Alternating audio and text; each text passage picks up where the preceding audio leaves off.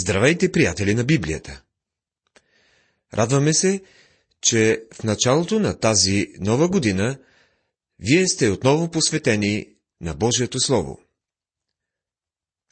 Нека да започнем нашето изучаване с молитвата на псалмопевеца от Псалом 119. Господи, отвори очите ми да гледам чудесни неща в Твоя закон. Амин. Уважаеми приятели, ние продължаваме изучаването на книгата на пророк Езекил. В миналото предаване изучавахме втората част на глава трета и цялата четвърта глава. Разговаряхме върху отговорността на стражите и благовестителите и за осъждането на Ерусалим. Тази вечер ще изучаваме глава пета ще се спрем на знамението на пророка, който се обръсва косата. Пета глава започва с поредното знамение към людите. Чуйте описаното в първите три стиха на глава пета. И ти, сини човешки, вземи си остър нож, т.е. вземи си браснарски браснач, и си обрасни главата и брадата. После вземи си везни, та притегли и раздели космите. Една трета част изгори в огъня всред града, когато се изпълнят дните на обсадата. И една трета част вземи и я насечи с нож от всяка страна. И една трета част разпръсни по въздуха, и аз ще изтегля нож след тях. А от тия вземи няколко и вържи ги в полите си. Това много напомня за някои от нашите съвременни реклами за електрически самобръсначки. Само дето не са имали електрически самобръсначки. Какво са означавали всички тези действия? Езикил трябва да си обръсне главата и брадата, което е било изключително необичайно за един свещеник. Предполагам, че хората са се насъбрали около него, за да гледат как се бръсне на открито. След като се обръсва, Езикил внимателно разделя космите на части. Една трета от тях той изгаря в града. Това символизира людите, които ще бъдат обсъдени и изгорени вътре в града по време на унищожението му. И точно това се случва. Втората част Езекил насича с нож на ситни къщета. Това изобразява хората, които оцеляват след обсадата. Те падат под меча. Последната част от людите се разпръсват. В това число са и онези юдеи, които отиват в Египет и вземат Еремия с себе си. Малкият остатък от люде, които накрая се връщат в града, е изобразен от няколкото косми, които Еремия завръзва в полите си. Така казва Господ Йова, това е Иерусалим. Аз го поставих сред народите и разни страни го обикалят. Но той се разбунтува против съдбите ми, като извърши беззаконие повече от народите и против повеленията ми повече от страните, които са около него. Затова така казва Господ Йова. Понеже вие сте по-немирни от народите, които са около вас, като ни ходите в повеленията ми и ни пазите съдбите ми. Затова така казва Господ Йова. Ето и аз съм против тебе и ще извърша съдби всред тебе пред очите на народите. Поради всички твои мерзости ще ти направя онова, което никога не съм направил, нито ще направя някога подобно нему. Една трета от част от тебе ще измрат от мор и ще се довършат всред тебе от глад. И една трета част ще паднат около тебе от меч, и една трета част ще разпръсна по всичките ветрища и ще изтегля нож след тях. Книгата на пророк Езекил, глава от 5 до 12 стихове. Това е посланието, донесено от Езекил, и значението му е съвсем ясно. Ще пратя върху вас и глад, и люти зверове, които ще те обезчадят. Мор и кръв ще преминат през тебе, и ще нанеса меч върху тебе. Аз, Господ, говорих това. Глава 5, стих 17. Предото на Езекил на Ерусалим и страданията на людите трябва да ни послужат за предупреждение за Божият съд. Днес обаче сме твърде отдалечени във времето от това събитие, а и много малко хора са запознати със Словото Божие. Бог изпрати това предупреждение до жителите на Ерусалим, но то се отнася и за нас, както и цялото писание. Когато Божият съд започне, приятели, ще бъде твърде късно да вземат хората някакво решение. Днес, ако чуете гласа му, той казва, ето, сега е благоприятно време, ето сега е спасителен ден. Хората, които използват благоприятното време, не са отложили за по-нататък своето решение, но веднага са приели Божието спасение. Това е посланието на тази пета глава. Преминаваме към глава 6. Книгата на пророк Езекил е много последователна. До този момент видяхме пророчества, които изцяло се занимават с Ерусалим. Сега обаче пророкът ще насочи вниманието си към цялата Израилева земя. Съд ще падне на цялата земя. Езекил се намира сред втората група от пленници, отведени от Навуходоносор. Те са били роби на вавилонското правителство и са работили в селско-стопанските райони около реката Хувар. Това е големият канал, който започва от река Ефрат. По-голямата част от израелтяните обаче все още се намират в земята си и Ерусалим още не е унищожен. Лъжепророците продължават да уверяват населението, че всичко ще се оправи, пленниците скоро ще се завърнат у дома. Междувременно Еремия казва, че пленничеството ще трае цели 70 години, но никой не му обръща внимание. Хората слушат лъжливите пророци, защото тяхното послание е по-примамливо и оптимистично. Днес ще откриете същата тази тенденция и сред някои вярващи. След като доктор Маги направил серия от проповеди за Божият съд в книгата на пророците, един много известен човек от неговата църква се оттеглил по това време от църквата. Той казвал, идвам на църква, за да бъде утешаван, а вие не ме утешавате. Гласели оправданията му. Затова той напуснал църквата. Не желаял да слуша темата за Божият съд в Словото. По-късно се е разбрало, че в своите бизнес отношения този човек не се е нуждаел от отеха, напротив. Затова и Божият съд, и посланието на Божият съд е било много подходящо за него. Той е попаднало точно на мястото. Друга жена пък спряла да идва в църквата, като казвала, Понякога той ме кара да се чувствам ужасно. Сега посещавам друга църква, чието проповедник ме кара да се чувствам много добре. По-късно станало ясно, че тази нова църква била някаква секта, чието основно послание било как да завързваш приятелства и как да повлияваш на хората. Наблягало се на силата на позитивното мислене. Просто се почувствай добре и всичко ще ти е наред. Това обаче не е посланието на Божието Слово. В шестата глава откриваме послание за осъждение. Сега Езекил ще говори за онези неща, които засягат цялата земя, и посланието му гласи, че идолопоклонниците ще погинат, а земята ще остане пуста. И Господното Слово дойде към мене и казваше. Глава 6, стих 1. Този първи стих става, слага начало на първо послание. Второто се намира в седмата глава и започва по същият начин. Там се казва, при това Господнето Слово дойде към мене и казваше. Людите няма да приемат думите на пророка, но Езекил им казва, не ви говоря какво аз мисля, нито какво аз се надявам, нито какво бих искал да стане. Предавам ви само какво казва Бог. Интересното е, че и двете послания завършват с следните думи. И те ще познаят, че аз съм Господ. Бог изпраща своя съд над тях, за да познаят, че Той е Господ. Една от целите на осъждането е да могат людите да разберат, че Бог е свят Твърде много наблягаме на факта, че Бог е любов. Да, наистина Бог е любов, но това е само едната страна на медала. Трябва да погледнем и другата му страна. И тя е, че Бог е свят и Той ще накаже греха.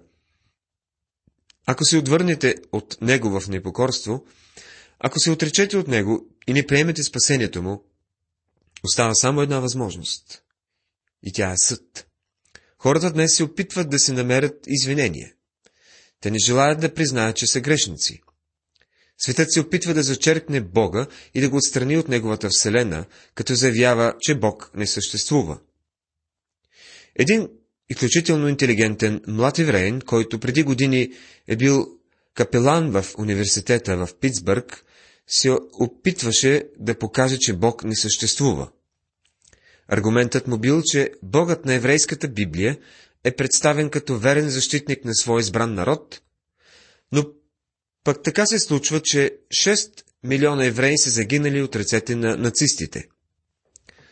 Този човек пише, цитирам, за да вярва човек в Бога на завета, трябва първо да приеме, че техният творец, т.е. на народа на Израел, е използвал Хитлер като инструмент на своя гняв, за да изпрати своите люди в лагерите на смъртта. А аз самият съм неспособен да приема подобно нещо. Дори сляпата вяра на екзистенциалистите не може да възкреси този мъртъв бог след Аушвиц. Край на цитата. Този млад равин говорил за смъртта на Бога като за някакво събитие. Той е стигнал, за съжаление, до заключението, че няма Бог, защото Богът на завета би защитавал Израел и никога не би допуснал нещо лошо да ги, да ги сполети. Но този млад човек изобщо не взел под внимание, за разлика от Езекил, факта, че може да има нещо нередно в хората, над които идва този съд. Те са обърнали гръб на Бога и са се отрекли от Него. Този народ би, бе получил една изключителна привилегия, но привилегията носи и отговорност, която те не изпълняват. Езекил казва на людите, че Бог изпраща този съд, за да им покаже, че е свят Бог. Апостолът, апостол Павел пише, и тъй, като осъзнаваме, що е страхът от Господа, убеждаваме човеците. Второ послание към Коринтяните, глава 5, стих 11. И понеже Езекил се убеждава в Божията святост, още в началото на служението си той посвещава живота си на служението да убеждава човеците. Сине човешки, насочи лицето си към Израилевите планини и пророкувай на тях, казвайки, Планини Израилеви, слушайте словото на Господ Йова. Така казва Господ Йова към планините и към хълмовите, към урвите и към долините. Ето, аз ще нанеса върху вас меч и ще разоря високите ви места. Книгата на пророк Езикил, 6 глава, 2 и 3 стихове. От тези думи разбираме, че съдът ще падне на цялата земя. В писанието думата планина се използва в преносен смисъл, означавайки правителство. Но човек трябва да определи дали думата е използвана в буквален или в преносен смисъл. Тук Езикил говори за самата земя, където се е насъбрала твърде много мръсотия. Ще разоря високите ви места. По земи под всяко голямо дърво е имало езически ултари, край които са се вършили всякакви церемонии с най-низко морално естество. Това са правили езическите народи, но сега и Божият избран народ се е предал на същото идолопоклонство.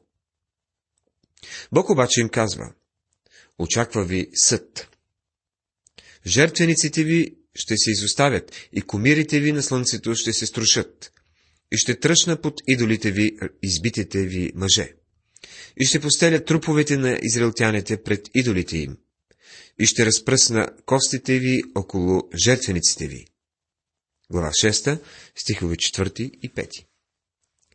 Твърди жалко е, че евреите в Германия не са прочели книгата на Езикил, вместо да се обръщат към човек като Хитлер, което целият израелски народ прави в началото. Те трябваше да се обърнат към живия и истинен Бог и да се запознаят с Неговият. Така че никой не може да си играе с Бога. Приятели, съдът е нещо съвсем реално. Днес народите се стремят да въдворят мир по света, особено тези страни, които са най-мощни финансово и имат най-много голямо политическо влияние. Но вместо да въдворяват мир, вместо да се решават проблемите, те продължават да се натрупват. Защо? Защото Бог продължава да съди. Никой не трябва да си мисли, че Бог е един белобрат, добродушен старец, който седи на голям облак и лее крокодилски сълзи. Преди всичко, Бог е свят. В глава първа Езекил получи видението на святият Бог. Онези колела в колела, които символизират Божията енергия, докато Той действа да, за да изпълни намеренията си, а също и огъня и вихрушката, които показват, че Бог наистина изпраща съд над тази земя. Подобно разбиране за Бога може да е като един горчив хап за нас. Но когато вземаме горчивите хапчета, предписани от лекаря, те все пак ни помагат. Трябва да приглътнем този горчив хап, защото си имаме работа с един свят Бог, който никога не греши. А ние сме онези, които грешат. Готови ли сме да го признаем? Бог казва, ще съдя Израел. И няма да е никак лесно. Бои се, че Израел изобщо не е бил склонен да признае грешката си. В следващите стихове разбираме, че ще се спаси само остатък. Ще оставя обаче остатък, като ще имате между народите някои избегнали от ножа, когато бъдете разпръснати по разните страни. Глава 6, стих 8 Сред тези люди е имало някои, които са останали верни на Бога, а народът като цяло се отдалечава от Бога. Обаче има един остатък от вярващи. Това въжи и за църквата днес. Либерализмът е завзел по-голямата част от организираната църква, но все още има останали Божии люде. Бог познава верните. В девети стих се казва, Колкото от вас избегнат, ще ме помнят между народите, гдето ще бъдат заведени пленници, как съм бил съкрушен поради блудното им сърце, което се отклони от мене, и поради очите им блудстват след идолите им. И ще се отвръщават от себе си поради злините, които са вършили във всичките си мерзости. Какво ще прави този остатък? Казва се в този стих, че те ще бъдат свидетели за Бога. Когато ще съкруша блудното им сърце, което се отклони от мене, е свободният превод на втората част от този стих. Те са люди, които му принадлежат, но са се превърнали в блудница, извършвайки духовно прелюбодейство. Организираната църква през периода на голямата скръп също е наречена блудница в 17 глава на книгата Откровение. Това е най-страшната глава в Божието Слово. В нея е описана ужасяваща картина. И ще се отвръщават от себе си поради злените, които са вършили във всичките си мерзости. Това е един от резултатите от съда. Но днес все още не виждаме този резултат в нашия свят. Това означава само, че предстои съд, който ще настане по време на голямата скръп. Хора ще хапят из... Човек би помислил, че тогава ще има голяма вълна на покаяние. Но това едва ли ще се случи. По времето на Езекил е имало хора, които са се отвръщавали от себе си. Те са се покайвали, защото са били близо до Бога. Това винаги въжи за Божиите люди. Ако не се мразите, когато служите на дявола, значи не сте от Божиите люди. И ще позная, че аз, Господ, не съм казал на празно, че щях да им сторя това зло, казва Езекил в 10 стих. И ще познаят, че аз, Господ. Този израз се появява три пъти в шестата глава. И това също е резултат от съда. Този резултат не е на лице в наши дни. Вместо да разпознаят Божията десница, хората просто заявяват, че той не съществува. Защо сме стигнали до подобно заключение, приятели? Бог осъжда греха. Хората се съпротивляват срещу това. Те не желаят Бога, който съди. Можете да се направите Бог по свой образ и подобие, ако желаете, но святият Бог все така си остава Бог. Може да ви се иска да го нямаше, но той няма да изчезне, а ще продължи да съди. И ще познаете, че аз съм Господ, когато убитите им лежат между идолите, около жертвениците им, на всеки висок хълм, по високите върхове на планините, под всяко зелено дърво и под всеки гъстолист дъб, на мястото, гдето принасяха благоухание на всичките си идоли. Книгата на пророк Изекил, 6 глава, 13 стих. Известно е, че геноцидът на Хитлер е привлякал много евреи към Бога. В резултат на това днес в Европа има голямо множество от вярващи евреи. Често забравяме за тях и не ги споменаваме. Има повярвали деца на евреи, които бяха загинали в онези газови камери, и те свидетелстват, че това ужасно преживяване е довело до тяхното спасение. Ние трябва да разпознаваме Божията ръка.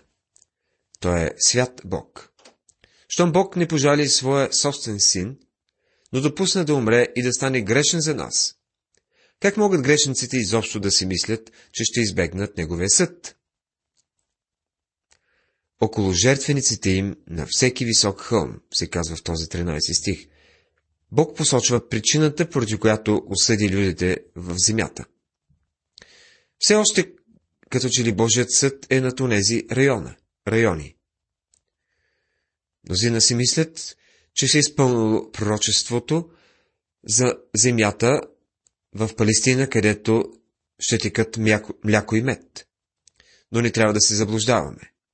Това все още не е тази земя, където се изпълнява пророчеството. Хората не са се обърнали към Бога и Неговият съд все още тегне над земята им. Тежките проблеми все още остават. И аз ще простря ръката си върху тях и ще направя земята пуста, по-пуста от пустинята към Дивлад, във всичките места, гдето живеят. И те ще познаят, че аз съм Господ. Книгата на пророк Езекил, глава 6, стих 14. Днес не е известна местността пустинята към Дивлад. Но знаем какво представлява района между Ерусалим и Ерихон. Едва ли някой би си купил имот там. Ако не бяха съображенията за сигурност, израелците отдавна и с готовност биха я отстъпили на арабите и днес. И те ще познаят, че аз съм Господ. Това е отново изразът, който се повтаря. Виждаме, че това е една от великите цели, които Бог преследва чрез своят съд. Уважаеми приятели, тази вечер в това предаване изучавахме глави 5 и 6. Занимавахме се с знамението на пророка, който се обръсна косата. Посланието бе за разрушението на Иерусалим и за спасението на вярващия остатък. В следващото предаване ще продължим с осъжденията в глава 7. Бог да ви благослови!